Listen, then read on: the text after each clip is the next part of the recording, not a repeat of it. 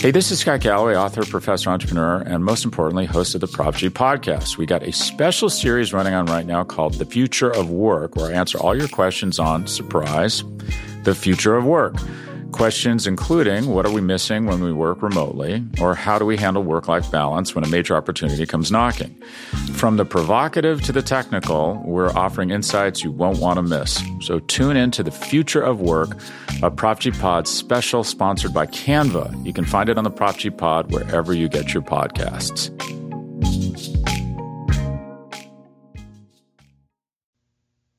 There are many different paths you can take, but there's only one, Road to Atlanta. The high drive deep out to left field. He clubbed it. Brady twisting and turning, looking up and giving up. It's a home run for Dansby Swanson. Flare out towards shallow right. That's big trouble. Albies going back. He dives and he makes the catch. What a play, Ozzie Albies. Swanson is headed for three. He'll try for an inside the Parker. Relay throw comes toward the plate. He'll score standing, and it's his second inside the park home run of the season.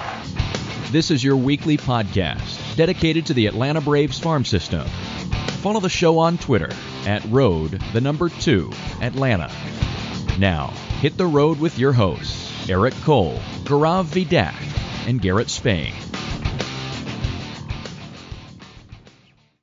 Ladies and gentlemen, welcome to the Road to Atlanta, a podcast devoted solely to the Braves farm system and Braves prospects. I am one of your hosts, Eric Cole. You may recognize me, recognize me from my work over on Battery Power dot com, where I've been the deputy site manager since twenty eighteen and the minor league editor since twenty fifteen. This is Monday, July eighteenth, and we have just finished day two of the twenty twenty-two M L B draft. And as is customary, we are recapping every single day of the M L B draft. We, if you haven't listened to last night's episode, make sure you go ahead and listen to that first. You'll get all of our thoughts on the Braves' first four picks. This is our day two recap, and we're having the same crew back for day two here. First, we have, if you can follow him over on Twitter, at Braves M I L B, Garrett Spain. How are you, buddy? I am uh, still doing good. Still tired. Got a whole day of the draft to go, but yeah, it's nice to finish up a lot earlier and get uh get this started. yeah it was a it was a late night for all of us last night. Uh they, they're gonna have to figure out the format of that draft and trying to, you know, actually like either speed up a little bit, start it earlier, do something different, because the you know it getting you know finishing up those first two rounds you know at twelve, one o'clock in the morning, that's not that's not that's not getting it done for me. Uh but another guy who was staying up late with us, and we ultimately had to kind of uh figure out a way to record while being incredibly sleep deprived. Uh, you can follow him over on Twitter at Matt Powers thirty-one. Matt, what is going on, my friend? Uh, not too much. Just enjoyed watching the draft today. Braves really did a very solid job across the board on day two. I, I liked the day, so I'm looking forward to talking about it. Yeah, we actually we, we were kind of troubleshooting some of Matt's audio issues, uh, and as it turns out, the, the simplest solution is the one that we thought that was going to work the least well. Uh, so hopefully the audio is a little bit better for uh, for him this go around, and we're gonna be everyone's gonna be able to hear. Uh, but the important thing isn't you know talking tech or uh, talking about how tired we are. Is you are here to talk about the picks that the Braves made on day two, rounds three through ten were the were the what that was going on in the draft today. And going into the day, we had some suspicions that the Braves had some money to spend. We weren't sure exactly how much extra money they had. Turns out it doesn't seem like it, maybe it wasn't a crazy amount of money, but they really spread that money out well. Uh, I'm just putting my two cents in. I really think that they did an absolutely excellent job overall, and we're going to kind of get into each of the picks individually and why we liked them and why we're a little bit puzzled by them. We're a little not, not one hundred percent certain about them. But Garrett, first, I wanted to throw it to you. What was kind of your impression from the day overall? Yeah, I, I think we were, I think we kind of knew after the third pick. We went into the third round there with the idea of they're either going to get someone big like a Carson Millbrandt who didn't fall to them ultimately, or, you know, they would go well over slot with one pick and then kind of go senior signs the rest of the way, or we would see them kind of spread it around. And overall, it looks like they spread it around, and they got a number of players here that are going to be interesting additions into the system. And we talk, you know, we've talked a lot about depth, and this is one of those drafts where they've added a lot of legitimate prospects that are going to be depth in the system. Yeah, it's kind of wild. I mean, again, the, this is the one thing that the, organ, the organization really needed. They needed to get some upside in their system. They needed some bats. They certainly added some of those on day two. And again, just getting just getting some quantity. The lower levels of the system, you have to squint your eyes. There's certainly some interesting players in the lower levels of the minor leagues right now, but there you kind of have to, you know, if this and this and this goes right, then you have a really interesting player, as opposed to guys who are like, yeah, he's he's going to figure it out. And you have a lot more certainty about it, and you have a lot more kind of faith that there's a real ceiling to them. Matt, what about you? I know you kind of alluded to your feelings at the top, but I wanted to kind of give you a chance to talk a little bit about it. Yeah, yeah. I mean, I loved it. It was a day about depth. Uh, really, my only complaint at all is that instead of spending big on one more big addition that would have fit as well with the day ones, they went with a couple guys that were a tier below them overall. But they loaded up on quantity and guys that are legitimate prospects, a bunch of guys that if they're not in the top thirty at midseason will at least be considered for the top thirty immediately. So they did really load up in terms of filling the lower minors. Yeah, we're actually going to have to probably do a conference call at some point just to kind of talk about this top thirty, because there's enough guys that are at least interesting that we're going to have to kind of sort out, because, you know, at the end of the day, we, we do put, we're going to be putting out our top thirty with draftees included uh, at midseason, and we want to be able to get get a good sense of kind of where these guys should be. And, you know, that's going to require a lot of work ahead of time. So hopefully we'll be able to get that sorted out. But let's go ahead and do the, the pick-by-pick breakdown. Obviously, on day one, the Braves picked Owen Murphy, J R. Ritchie, Cole Phillips, and Blake Burkhalter. All four are arms. The first three are prep arms. One's a college arm out of Auburn. Uh, we were a very big fan of that draft class. Uh, certainly it wasn't what we were expecting out of the Braves. And I don't know if the Braves were even expecting to do that going into day one. It's just kind of that's how the draft broke down for them. They had the strategy in place, and they had the guys that they liked, and overall really, really exciting kind of additions to the, the minor leagues. But today started off with some bats. And uh, the first one that came off the board for the Braves was uh, a name that uh, I had heard. They were certainly at least entertaining the possibility of, of trying to bring into the fold, and that was catcher Drake Baldwin out of Missouri State University. Matt, I'll go to you first here. Drake's an interesting fit. Uh, it certainly seems like the Braves were pretty hell-bent on at least getting another decent catcher in the system. It's an Certainly now with everyone graduated or traded away, it's an area of weakness in the system, uh, to be sure. A lot of organizational depth type guys in the in the in the minor leagues at the moment, and you know Drake Baldwin, he's certainly better than that. But how how, how much can we realistically expect from him, and what are your thoughts about him? I mean, he's definitely not a Shailang Lears or a Contreras when they were at their peak, so you're not getting that kind of catcher. But he's a bat-first guy. He, he's hit really well. I mean, it's not the A C C, S E C, Pac twelve, but you can't really ask for much more than he did this year, because his offensive breakout really came this year. But he he's a good hitter. He's got some power, uh, probably not going to end up being quite plus power in game, but with his ability to hit, uh, there's a good bat right there. The, his bigger questions really are defensively. Uh, I don't think he's a guy that's necessarily going to have to move positions, but he's definitely going to have to put in some work to be able to stick behind the plate. But he's a solid catching prospect with the ceiling of being maybe an above average starter if everything works out. Garrett, what about you, man? What, when when they picked Drake Baldwin, what was going through your head? What were your thoughts? Yeah, it, it's interesting. You know, I've kind of observed this with them, and I think they're very confident in their ability to teach guys to play defense. You look at Baldwin, you look at a guy that they got later on in um, Andrew Keck, you look at them trading away Shailang Lears, and they don't seem to necessarily put a lot of emphasis, at least in some of the transactions that they made, on present defense. And they're kind of looking at guys that they can project. And so it seems that they have a lot of confidence in projecting guys defensively. And we've actually seen that at other positions. We've seen the work they've done in the outfield with some guys. We've seen what they did with a guy like Braden Shewmake at shortstop. They have confidence in their ability to teach defense, and getting Baldwin, a guy that we know can hit, and we expect is going to be able to hit at a high level. If they can develop him defensively, that becomes a much more intriguing option, and a guy that is going to be a much higher rated prospect than we expect him to be now, given where his defense is now. Um, And so, I mean, I love the offensive tools there. I love the ability, and we'll see how he develops defensively. Yeah, I'm I'm always tickled when there's also a lefty batting catcher uh, in a lot of ways, because you'll never see him actually throw with the left hand uh, unless, unless they have little or no aspirations of actually playing the position. Um, I, I will say that I tend to agree with you, Garrett. It's like I think that they they have a pretty good system in place to at least get catchers to being passable defensively. Um, and that bar is significantly lower probably going forward. Uh, with, the running games aren't really something you have to control quite as much. Maybe the league shifts uh, away from, uh, you know, maybe shifts towards trying to steal more bases as there's less catchers that can actually control the running game. That'd be an interesting development going forward. But with the knee in the dirt catching, you know, you have there's it's a different skill set uh, in terms of what you have to do or not do, and a different type of agility. And they, like, again, the, the organizational depth guys or guys that are more fringy prospects, you look at guys like Logan Brown or even a Tyler Tolvi, uh, Javier Valdez. Those guys are good catchers. I wouldn't call them great catchers, but they're good catchers. They do a good, they just do a good job behind the plate. I think that they have a, they have a good system for coaching catchers in place. And if they think these guys can hit reasonably well and can, you know, hold up behind the plate, that's one of the biggest things is just, you know, are are they used to kind of, are they used to crouching down back there and can they physically hold up to it? But if they can, they can teach these guys to play the position, and then it just comes down to whether they hit enough.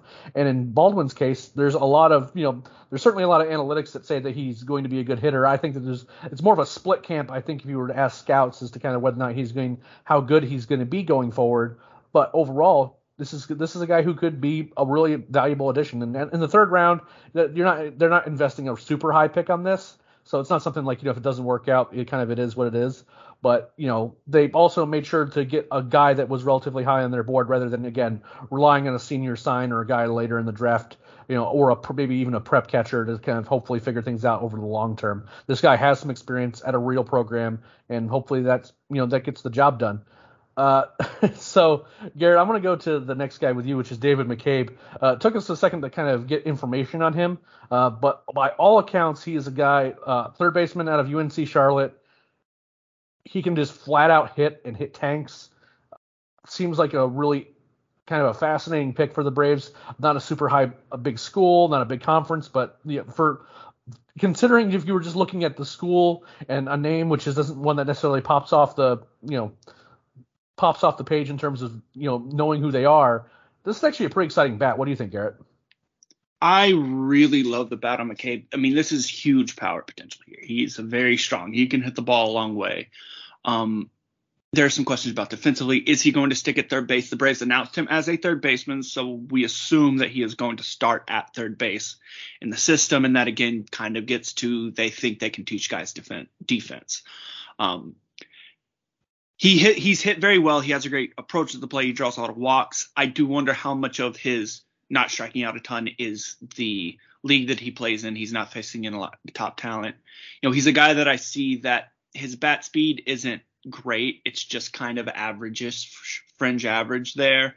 And it will be, for me at least, I'm interested to see how he's going to handle velocity, especially up in the zone as he advances the level, because it seems like when you watch the few videos that we've seen of him, he has a simple swing. There's nothing, there's no red flags in terms of his mechanics, but when he's driving balls, they're pitches that are down in the zone. They're pitches that are away from him. And it's going to be interesting to see how he's able to catch up to and turn on balls that are inside and balls that are up, because I don't see a guy there that has necessarily great bat speed. It's, again, passable. It's going to be fine, but he may run into, against better velocity pitchers, he may run into some troubles, and he may not necessarily be, in terms of his bat to ball ability, he may not necessarily be a plus hitter, but he has the tools in terms of his approach and his pitch recognition to be that if he's able to handle velocity better than I maybe think he will. Matt, what about you, man? Talk to me a little bit about McCabe. Um, I mean, I think he's going to be a plus hitter. He is a guy that I think somebody on Twitter compared to Bryce Ball, and I don't think they're necessarily similar, because I think McCabe is a much better pure hitter than Ball ever was. While I think Ball came with more raw power in his game. Not that McCabe has low raw power. It's definitely an easily plus tool But yeah, it's just that Bryce Ball's a man giant. Yeah. So, and McCabe is also a switch hitter. So when I made the comment that he's going to put up some ridiculous numbers in the low minors, it's a little bit what Garrett was talking about. He's going to feast on those kinds of pitchers. He's going to start to get challenged a little more once he reaches double A. I think he'll be able to hit.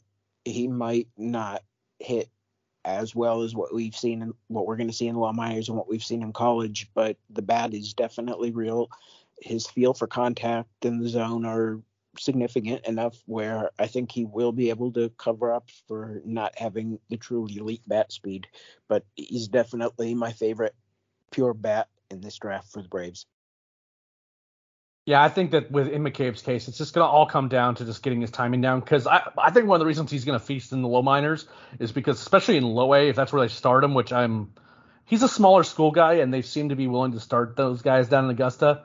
And in low A, no one in that league can throw strikes. And you should see how Augusta wins their games. They like, get like four hits, but they get like eight walks and steal bases. It's it's it's it's Mickey Mouse baseball down there at times. And with a guy that he has a good enough approach where I think he's actually going to walk a good bit, and he's big enough and strong enough where I think the guys are going to be a bit scared to kind of groove a fastball to get over on strikes to him. So I think that overall he's going to end up getting on base quite a bit. And it'll be curious as to kind of what pitches he starts, you know, choosing to turn on and what choices he makes there, because it's going to come down to whether or not he can get his timing down on pitches that are inside that are attempting to kind of neutralize that power of his, you know, to because well, where he gets a lot of that power is when he gets his arms extended. Can he get his hands in and still put the barrel on the ball? That remains to be seen, you know, and again, as a fourth round pick out of a small school, it very well could not happen, but, you know, at six four and two thirty, and he looks the part, and he is super strong switch hitter. He's going to put himself on, he's going to be put, should be putting himself in some good positions to, you know, be getting good looks at whatever pitchers like in front of him. Uh, we don't have a great sense. Uh, Matt, is he better from any particular side of the plate? I would assume he's better from the right. Yeah, I think he's a little bit better from the right. Um, I've, I, again, I've that, seen, I've seen better from the right, a little bit more power from the left. That's what I've seen on him, at least what I've seen. In oh, he's, oh, so he's got, so he's got the Ozzie. I got you. Okay. Uh, well, actually Ozzie's power from the right's insane. Never mind. Ignore that. Uh, but, um, the point being is that it's, um, it, it, it just remains to be seen as to whether that when he's trying to get beat up, when he's trying to be in, get beat inside, can he just get his hands in and stay on time? Because, you know, again, for a guy that big, you know, who's used to kind of getting extension to get the, to his power, you know, can he still get to those things if he, you know, he has to pull his hands in and still figure out how to get the barrel on the ball? Uh, one of my favorite picks in this draft was uh, Ignacio Alvarez, who's a guy that we didn't have a ton of information on when he was first drafted. We got some more information after the fact. Uh, third baseman out of Riverside Community College in California. Uh, Sounds like a guy who is ridiculously good with the glove at the hot corner. Uh, six foot, one ninety. More of a hit over power guy, but a really interesting and, frankly, I'm very curious as these picks work out. When these junior college guys and these really small and really small college guys uh, get into the system, a lot of them really flourish. The Braves are really good at identifying the small school guys, the JUCO guys. When they pick them, they end up being generally pretty good players. So, Matt, I'll, I'll kind of throw it to you here on Ignacio, because at least you knew his name and had heard about it when he came, when he was picked. So talk to us a little bit about him. Yeah, he's the guy that you mentioned when you were talking about McCabe that we didn't really have much information on, because I knew his name and I knew he rose a little late, but I didn't really know much about him. He came out of high school last year, went to JUCO, had a fair good year at JUCO, but he really blew up over in his summer league this year, made it to the All-Star game out there and won the M V P of the game. And it was that summer league performance and obviously that All-Star game where he really pushed himself into being a day two type of pick.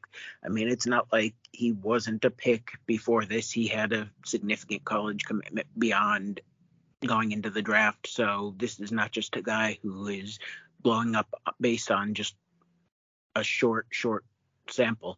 But, I mean, he's a guy with some power. He's got good athleticism. Uh, I've heard he's an excellent glove at third base.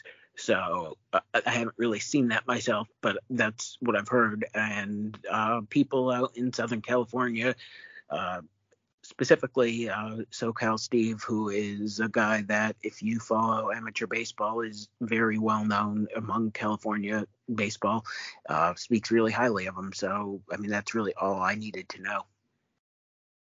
Garrett, what about you, man? Talk to me a little bit about Ignacio.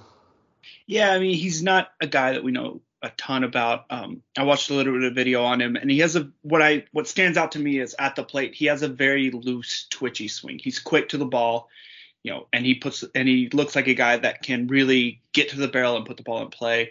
Um, I like the bat speed there, you know, and the reports we're getting are at the athleticism is great. And the Braves, the Braves have their guys that they like, and when they find them, they tend to do fairly well. And so I'm excited to see kind of what they have. And once we really get a chance to see him play, then we'll have a really good feel for what he is. Yeah, I, I everything I've heard has been very laudatory about the glove uh, at third, which it's it's a it, it's a little thing. A lot of times, you know, the, the kind of the difference between a guy who is pretty good at third or pretty good at his position and a guy who's really good. It's just, you know, this early on, you can you can teach so much. And I don't necessarily like to get hung up too much on a super high defensive tool, especially with a, like a guy, like a JUCO guy or a high school guy, because there's just, you know, there's a lot of time between when they, you know, when they get into the minors and then when they get to the majors that they can they can learn a lot and a lot can change. But it's always nice to just see someone who's just like naturally really good uh, at, at at fielding, particularly in the infield, just kind of those real natural, quick reflexes and, you know, like that kind of that instinctual stuff that's really hard to teach. Um, I will say that what I had heard is that it's more hit over power, but, you know, based on the frame and kind of what we're seeing with the bat, bat speed and just overall, I, I think there's room for some strength there. I think that, and he hits the ball, and it's, I don't think he's hitting the ball. He's not, a, you know, hitting, you know, weak grounders and just beating them out with his legs or anything like that. I think that there's some room for some more power there. And once he gets into a pro system, maybe he makes a change or two to his swing to kind of get on a better bat path to drive the ball a little bit more. I think there's more, there's more to him than just a kind of a hit over power, hit over power guy. But he put, he makes contact, and that this is, you know, the Braves, you know, that. If you want a guy who's not going to be striking out a, a ton, at least in theory, we'll see what happens when it actually gets to uh, when he gets into pro ball and how things go with pitch recognition and things like that. You always wonder a little bit about the level of competition with guys that are in JUCOs, but you know, if everything goes well and they can just make some slight tweaks, the Braves might have ended up getting a steal at number five here. Well, we're going to get to the round six through ten uh, very, very quickly, uh, but before we do that, we're going to take a quick break to listen to a word from our sponsors. Hey, this is Scott Galloway, author, professor, entrepreneur, and most importantly, host of the Prof G podcast. We got a special series running on right now called The Future of Work, where I answer all your questions on, surprise, the future of work. Questions including, what are we missing when we work remotely? Or how do we handle work-life balance when a major opportunity comes knocking? From the provocative to the technical, we're offering insights you won't want to miss. So tune in to The Future of Work, a Prof G Pod special sponsored by Canva. You can find it on the Prof G Pod wherever you get your podcasts.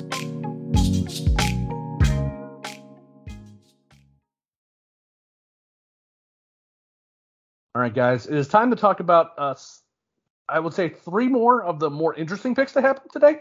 Um, and uh, there was certainly a couple of senior signs towards the back end here, but they were both, they're, they're actually relatively interesting guys uh, as well. Uh, at least they'll be, you know, have they, they'll have some utility in the Brave system going forward. But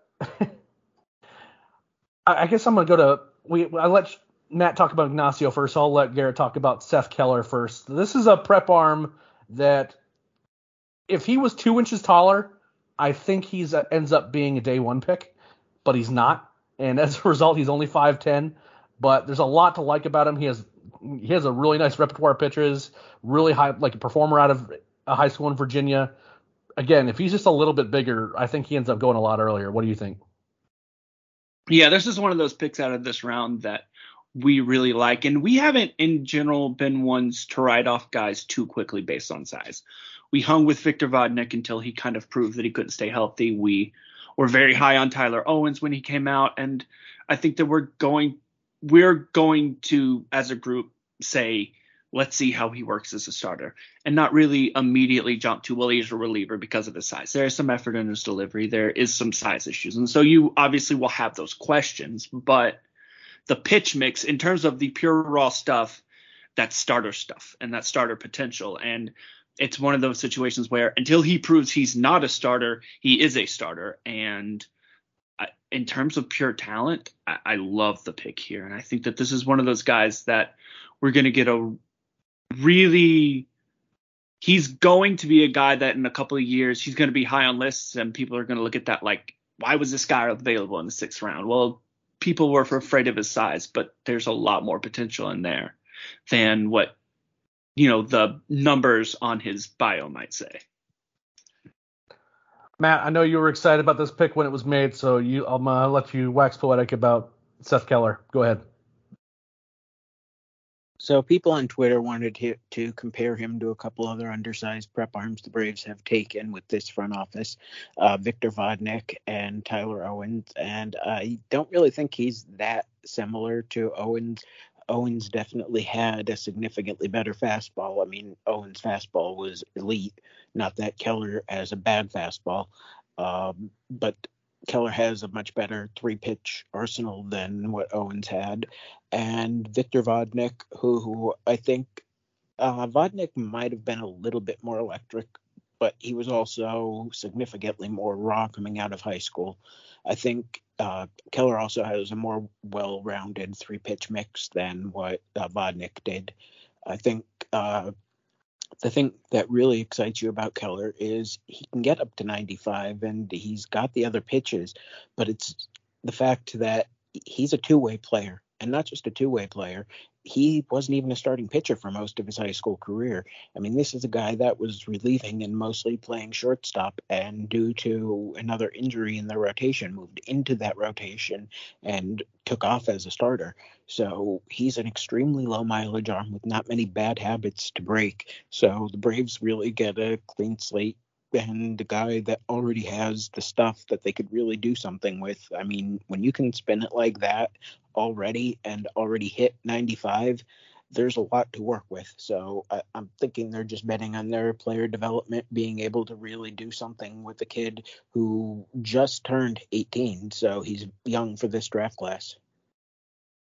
Yeah, I think the thing that's most exciting to me about Keller is kind of his spin or lack thereof at his uh, at, at his stage of development. I mean, you have that spin rate on a breaking ball. The, the Braves can like teach you, hey, this is the breaking ball we want you to throw, and they'll they'll look at his size, they'll look at his release point to figure out, you know, is it going to be a pure slider? Is it something that kind of those those two plane power breaking balls that they teach a lot of the guys in the minor leagues? Uh, does he need to have a true curveball? Does he need to have both to kind of keep guys one off the other, you know? But I think with his speed rate, they, they, he's I mean, kind of tailor-made to like have all the physical tools and that kind of that natural feel that you need to be able to throw a breaking ball effectively. I'm really excited about the split changeup because that thing is silly. Um, I think it's a plus pitch. It might end up being better than that as he gets more development and more time with, you know, pros and getting more innings under his belt. Again, this is not a guy that has a ton of innings on his arm. Uh, he's not the normal high school arm that has just been throwing since he was twelve, you know, eight, nine inning no-hitters since, you know, for the last eight years. He doesn't have that same mileage on his arm. He has he has some real athleticism. The size, look, our, we, we, we always give these give guys a chance. Uh, our, the track record has been a little spotty in terms of them staying as starters, but this guy can flat-out throw. Can He's just can flat-out throw. And I think that if, you know, again, just – keeping that athleticism, uh, taking care of his body. I, and again, without that mileage on his arm, I'm I'm very optimistic that this is a guy who could be really something, a lot of fun for, for Braves fans going forward. Next up, uh, and I'll, again, I'll go to you, Matt, here. Uh, this is an interesting pick. In the seventh round, the Braves picked Adam Meyer out of the University of Oregon.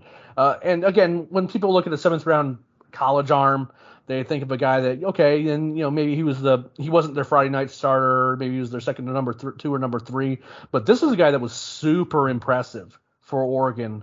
Uh, and again, the, he had kind of a bit of a journey to get to Oregon, and seemed like he could have pitched his way into maybe even day one consideration, and then he gets hurt. And the Braves were somehow. I'm I'm I'm very curious as to what the bonus amount for Meyer is, because I think some money went here, because he's a guy that I think that if he had gone back to Oregon and proved he was healthy, that would have gone significantly in the higher in the draft uh, next year. But decided to bet on himself a little, or decided to say, you know what, I'm gonna just go ahead and get into the pros, you know, and you know I'll be able to get to the majors relatively quickly once I get healthy. Matt, talk to us a little bit about Meyer, what kind of pitches he has in his arsenal, and where you think he is. I mean, this is a kid that is uh, first three-round arm. It's hard to really say he's a first round for sure or even a third round for sure because he has such a limited overall track record at a high level. But the stuff significant is significant, and it definitely plays. The injury and his past have definitely taken away from the looks against quality competition because he started out in Canada, uh, came over to the Cape Cod League after last season was canceled for him, uh, looked very good uh, over there before he ended up deciding to go to Oregon, got to Oregon and threw, what was it, fifteen, sixteen innings this year? Uh, Something like that, not many. Yeah, and he's got three pitches. Uh, I'm not sure the fastball ends up as plus. It might just be an above-average pitch, but that's not really why you're drafting him. It's the slider that could end up being the future plus plus offering. He's also got a changeup that could be maybe a second plus pitch right there for him. Uh, the fastball is obviously the biggest thing that he needs in addition to just additional work against higher end bats, but you're talking about a day one, early day two arm that you got in the seventh round. You have to be thrilled with that, especially after getting a potential first round arm in Cole Phillips in the second round, late second round yesterday. So the Braves really added two guys that you could say maybe have some first round potential in them, and they didn't have to spend first round picks on them. Garrett, what about you? What are your thoughts on Meyer? Yeah, this is, as a whole, he's kind of indicative of the Braves and what they're doing this year, because this is very much not a safe draft. You know, you look at a college guy in the seventh round and you're typically, like you say, looking at, you know, kind of a low ceiling, you know, high floor guy.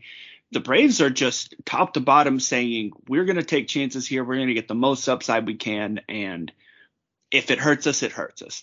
And this is a guy that, there's a ton of potential there, and it's a matter of an injury.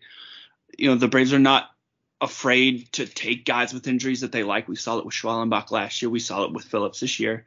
And, you know, we haven't, you know, we haven't as a whole kind of seen how they've been able to develop those guys after those injuries um, because, well, Schwellenbach isn't really back yet, but they're not afraid to take a guy that slid because of injury. And Meyer is, you know, at this position, you could argue in the round seven, other than, you know, those really expensive, you know, prep arms, you could argue that this was the most talented pers- player available, and they got him in the seventh for what we assume will be a premium. We assume it's going to be overslot here, but he's not going to be like a bonus pool busting player here. He's going to be a guy that's going to cost money, but he's going to cost a reasonable amount of money, especially given the upside that he represents. Yeah, and I also think that, you know, now that he's going to be rehabbing and he's going to be in the Braves organization rehabbing, I'm very, again, the Braves are good about just kind of understanding biomechanics. They've been good about getting to guys' velocity and, you know, getting the, their delivery to be more efficient and to be able to kind of deliver energy in ways that are that is productive. Um, I'm very curious as to what happens once I get him into rehab and they kind of they, they almost rebuild him the way they want him rebuilt. And in doing so, that would allow them to kind of, you know, add strength in places that may allow to, that fastball to play up a little bit because the breaking ball is very good. And I like the changeup as well, but same as Matt. Uh, the, the fastball, he, you know, for the way his stuff plays, he just needs that kind of riding fastball at the top of the zone just to, again, kind of get that different look. But if he's able to get that pitch, and again, he doesn't have to throw ninety-eight to do that. He just needs, you know, he just kind of needs that life at the top of the zone because then all of a sudden it's really hard for hitters to defend, particularly against the quality of his breaking ball. Uh, overall, just I was I was very happy with the pick. Again, one of those picks that just kind of you you look and you go, well, he that guy's hurt, you know, and then you start thinking about like, well, if you're looking for value and you're looking for upside and you're wanting to get the most for your money, I mean, the Braves, you know, they're they're looking for those market inefficiencies, and you know, in this draft it was hurt pitchers, and while they, you know, only drafted two, right? One, two, yeah, two two guys that are currently on the shelf. They picked two guys that have a ton of upside, and both would have been drafted significantly higher if they had not gotten hurt. So, you know, going after going after guys that they like, but not having to necessarily break the bank to do so. It's an exciting pick to me. Uh, we are now at the money-saving uh, portion of the draft. Uh, for rounds eight through ten, uh, we do have some guys that are probably saving the guy, saving the Braves some bonus pool money. Uh, potentially, maybe for a play on day three. I don't know. We're not exactly sure what the bonus pool situation is quite yet, but we do. They generally speaking, the Braves do grab at least one guy that's a little bit overslot on day three. Uh, but Garrett, I'll throw it to you first on Jason Franks. Uh, this is a, a fifth-year senior, seems like a relief arm out of Cal Poly, Saint Luis Obispo. Um, not, not not an interesting relief arm, but it definitely feels like a relief arm that was kind of picked to save them a little bit of money.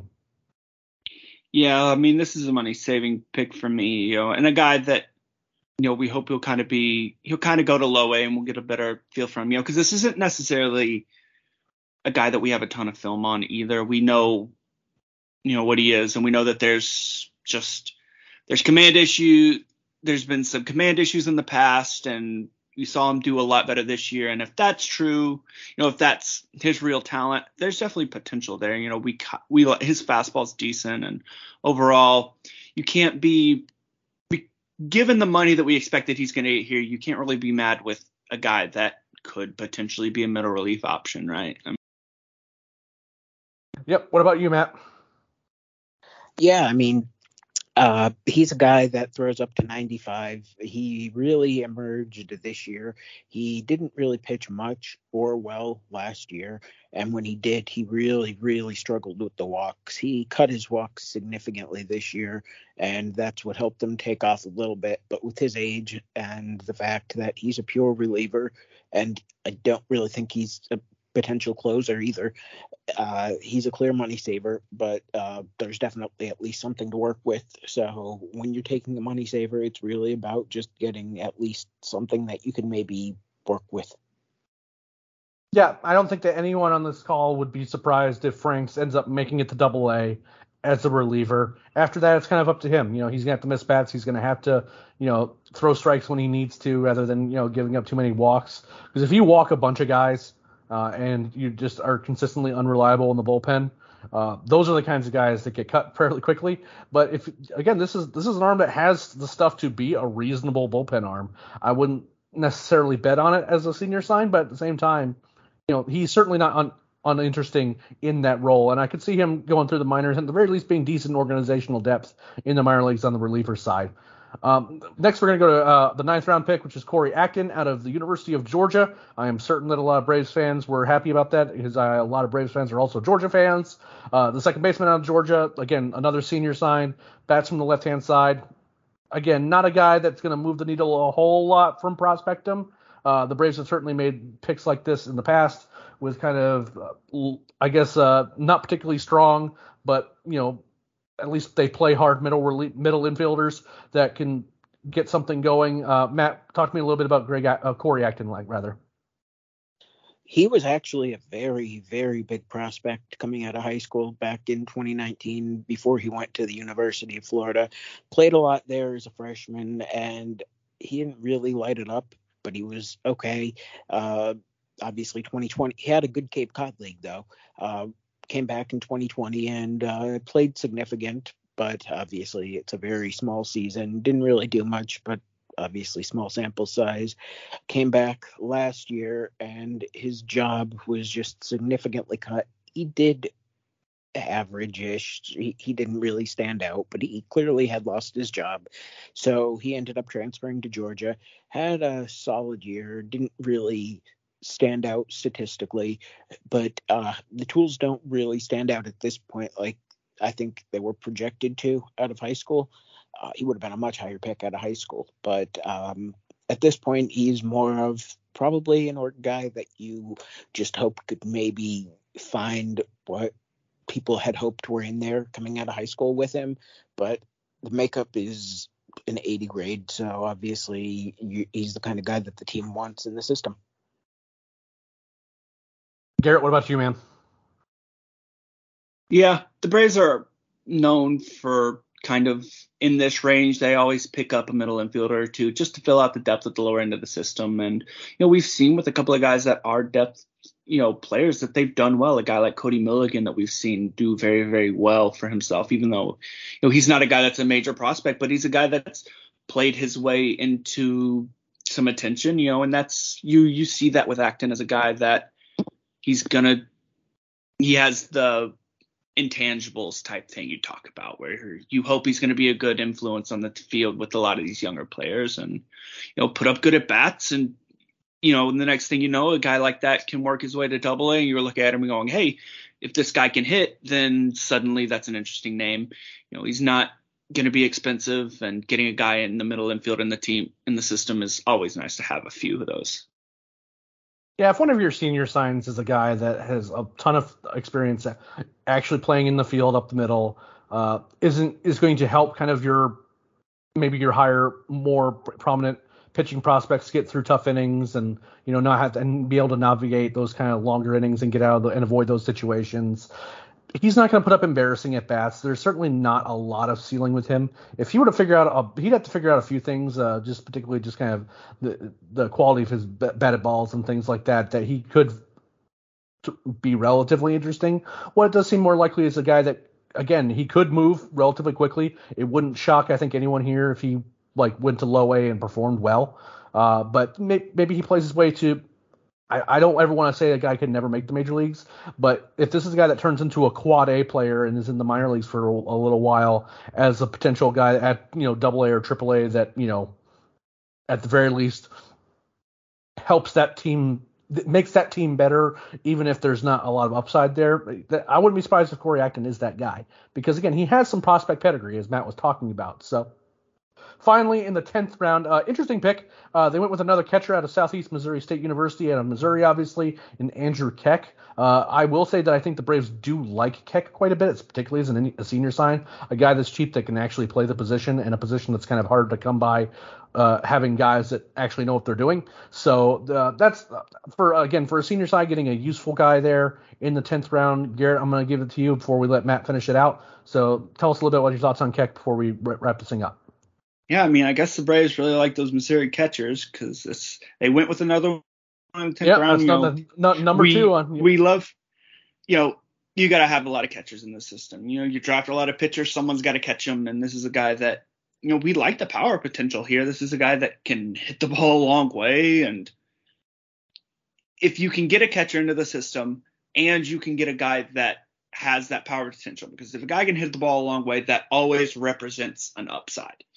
And having a guy with that power potential upside that can catch, there's nothing wrong with having it in the system, especially for a cheap senior side. Matt, what are your thoughts on Andrew Keck? Uh, pretty much the same. I mean, he's another guy who emerged this year. He ended up hitting by far his career high in homers this year. Uh, but he's an interesting catcher bat because he's significantly more athletic than most catchers. I mean, this is a guy who steals ten bases at least uh, a year, which you don't find out of catchers on any level, really. He's also played some outfield, so there's that. Both that athleticism and that extra versatility, even though he is going to be a catcher or at least get the first chance at catching. But there's some bat, some power, some athleticism, some versatility. He's definitely a guy that I'm excited to take a chance on with a money-saving pick. Absolutely. Again, this is kind of a guy that, I mean, you know, with with senior signs, you know, a lot of times they almost get for by, by observers, there's almost kind of throwaway picks because it's not super often that they work out as like, you know, significant players at the major leagues. But one, these guys are often very important in the minor leagues, kind of getting those guys with lots of experience to help shepherd younger prospects through the system and, you know, teach them this is how you this is this is how you do workouts, this is how you get ready for games. All those things matter. And, you know, having a guy like a, a particularly a catcher with like, you know, working out, working through game plans, getting used to, you know, pitchers, you know, the, the communications between high school pitchers and their pitching coaches are vastly different than, you know, the com- communication between catchers and pitchers on a day-to-day basis. So kind of getting used to the kind of having that battery, get that, that mutual learning of one another, you know, like tendencies and things like that. All those things are important. And so I think that, again, having a guy who has some real experience and also has some, there is some upside. I wouldn't call it like the, the chances of it paying off in a big way particularly high, but he can play. Uh, and so, you know, if you if that's a guy that's in your system that has a chance to maybe down the line, if he moves relatively quickly and, you know, can actually show that power off, like this is a guy that could theoretically be a backup catcher, catcher in the big leagues. I don't I don't know if I'd put high odds on that, but that's still someone that for your senior sign pick, hard to argue with. So, uh, Garrett, I'm going to go to you first before we kind of go to Matt for some kind of what your thoughts are for, you know, going into tomorrow. But Garrett, you know, tomorrow is a little bit of a different animal. There's no like quote unquote senior sign uh, type situation.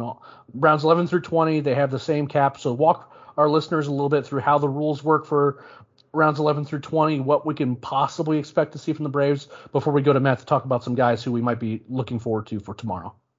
So rounds eleven through twenty, you have a one hundred twenty-five thousand dollars cap on all of your picks.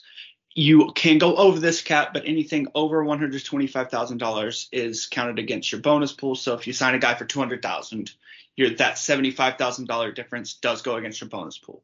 Typically, the Braves pick up a few prep guys here that are in that situation, and you'll see a lot of teams in this eleventh round do that because if you take a guy in the tenth round and he does not sign, you lose that pool money. Whereas if you take a guy, one of these prep guys in the eleventh round, he doesn't sign, you don't really lose anything. You just don't get the pick there.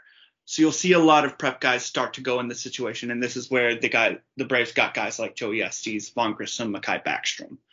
Um, you know, overall, I don't really know, necessarily know what to expect going into the third round, but what we've seen from them so far in previous years in those late rounds and what we see from them so far in the first ten rounds this year, I have a lot of hope that they're going to be able to get at least a couple of guys into the system that they like. Um, and then typically in your nineteenth or twentieth rounds, they kind of go for a guy that's uh, they can very, very unlikely to sign, but let's say one of their guys in the upper rounds pulls out, they might have some extra money to throw his way. Like let's say for whatever reason, Cole Phillips decides he doesn't want to sign, the money break, breaks down there, they would now have extra money to throw at a guy in the twentieth round to make up for losing that pick. And it's a guy that you can just talk to before he goes to college and say, hey, we like you, we're watching you. If you're around in three years, we're interested. And so you'll, you'll see them do that probably in the nineteenth or twentieth round there. Yeah, I will say that generally speaking, the Braves like to sign as many of their picks as possible. So those kind of those those kind of like follow, follow me, you know, courtesy picks don't happen quite as much anymore, particularly with the twenty-round format. But you're right in the sense that, you know, if they have – we will know if there's a potential signing problem, I think, uh, if there's a potential signability issue. It doesn't sound like it. Dana Brown did note uh, after t- sometime today that he, he expects all the picks that were made yesterday and today that they should be signed within the next seventy-two hours, which I'm going to be shocked if they're all signed in that amount of time. That's kind of wild to get all those guys signed that quickly.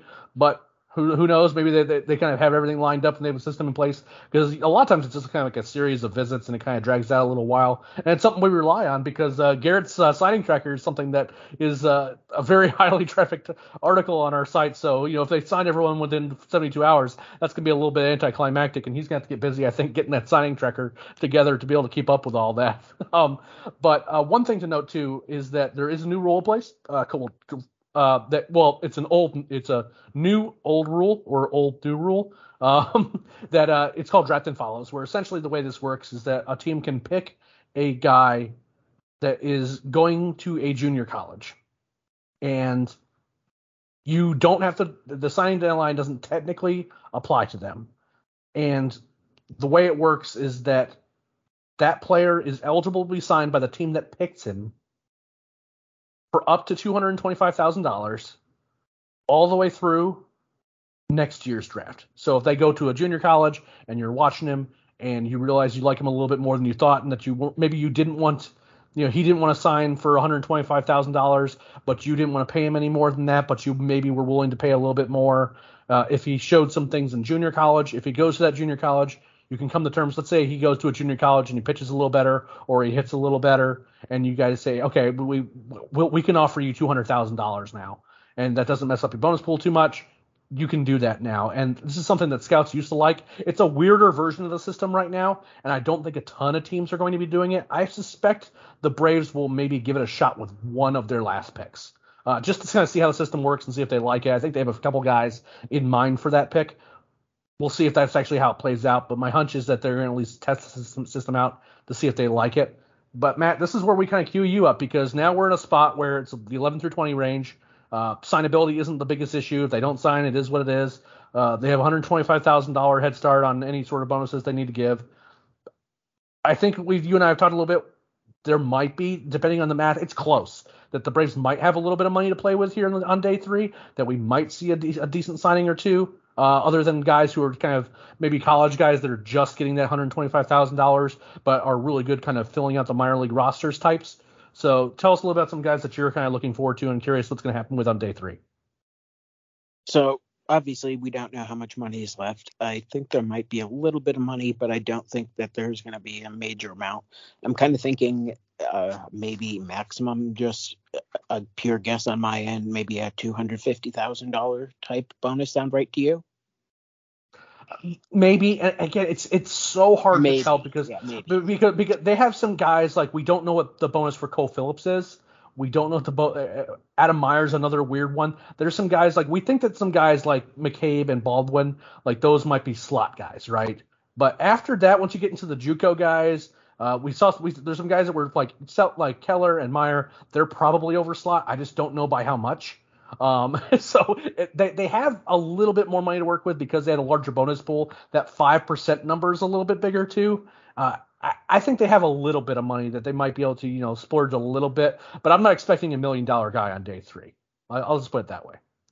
Yeah. I can't see that happening at all, but, um, I, I think they're going to try to take some more pitchers, uh, specifically left-handed pitchers, because they usually try to do a fairly even job, uh, at getting some from each side, and we haven't really seen we've seen the run on right-handers, but we have not really seen them go that big on left-handers yet. Yeah, there's, yeah, that, yeah. That, have they picked one? I don't think they've picked a single lefty no, this year. They have not yet. Not one. So I'm not fully yet. expecting some of those tomorrow. Probably some more bats. I could see an outfielder in there, since there's not a single one in this class that you project to the outfield unless they happen to have to move there in the future. So I, I definitely see at least one or two outfielders, uh, maybe two, maybe three lefties being picked in those picks. Uh, and I could definitely see whatever money they have left, instead of maybe going bigger on one guy, which isn't really that big overall, but maybe trying to spread it around, kind of what they did today, where instead of going with that one big guy, they just try to get as many talented pieces as they can afford at this point. Yep, I could definitely see that happening, and it's going to be really interesting to see how it goes. But that's pretty much all the time we have for tonight. I know that the Home Run Derby is about to start. I know Matt's itching to watch that. That's one of his favorite events of the year. Uh, I'm sure Garrett's going to watch some of that as well. My hunch is that he's probably going to pass out halfway through. Uh, and he also has to get to work tomorrow. It's been a very, very busy couple of days for us. We will be covering day three of the draft tomorrow. We will be having a podcast after uh, going into the feed tomorrow night as well to talk about day three and kind of recap our thoughts overall. I think I speak for all all three of us when I say that so far the Braves draft class is looking very promising. We're very happy with the result at the moment. We'll just want to see, we want to kind of reserve total judgment, uh, good or bad, until the end of day three, but overall things are looking really, really promising. So make sure you check out the site, and make sure you keep an eye out on the podcast feed. We'll have a day three recap post for you on the site, and then we'll obviously have the podcast as well. If you want to make sure you don't miss a single episode of the Road to Atlanta podcast, make sure you subscribe to the Battery Power podcast feed on whatever your preferred podcast platform is. Google, iTunes, Spotify, Stitcher, whatever you use, just search Battery Power and you will find this podcast. You'll also find our flagship show hosted by the great Brad Rowland, co-hosted by some other people, including myself, as well as Scott Coleman and guests. Uh, you'll also get the Daily Hammer hosted by the great Sean Coleman, which is your da- kind of your daily getting caught up on what happened on last night's game podcast. And then I really hope they name this show soon, because, you know, the, the calling it the unnamed show, uh, unless they actually that's what the title of their podcast is, and that'd be funny. Um, but th- we also have a new show that's more of a kind of a deep dive into like one or two topics type of, you know, dealing with contracts, dealing with, you know, issues with or, you know, roster considerations and things like that. They kind of dig down into a couple topics each week, and that show's been great. And that's hosted by Stephen Stephen Tolbert, and our fearless leader, Chris Willis, who has continued to be invaluable day in and day out for the site, and we thank him so much for his service. We frankly could we we, we can't be trusted to be uh, run the site by ourselves, and fortunately we have him to run things, and he's also an incredibly insightful guy. So make sure you check out that podcast if you haven't listened to the the, the new podcast on the feed, and make sure you're visiting the site. Thank you all so much for all the support on the podcast and for the site. It's been amazing over the last two days. But until next time, we'll see you on the road. Hey, this is Scott Galloway, author, professor, entrepreneur, and most importantly, host of the Prof G podcast. We got a special series running on right now called The Future of Work, where I answer all your questions on, surprise, the future of work. Questions including, what are we missing when we work remotely? Or how do we handle work-life balance when a major opportunity comes knocking? From the provocative to the technical, we're offering insights you won't want to miss. So tune in to The Future of Work, a Prof G Pod special sponsored by Canva. You can find it on the Prof G Pod wherever you get your podcasts.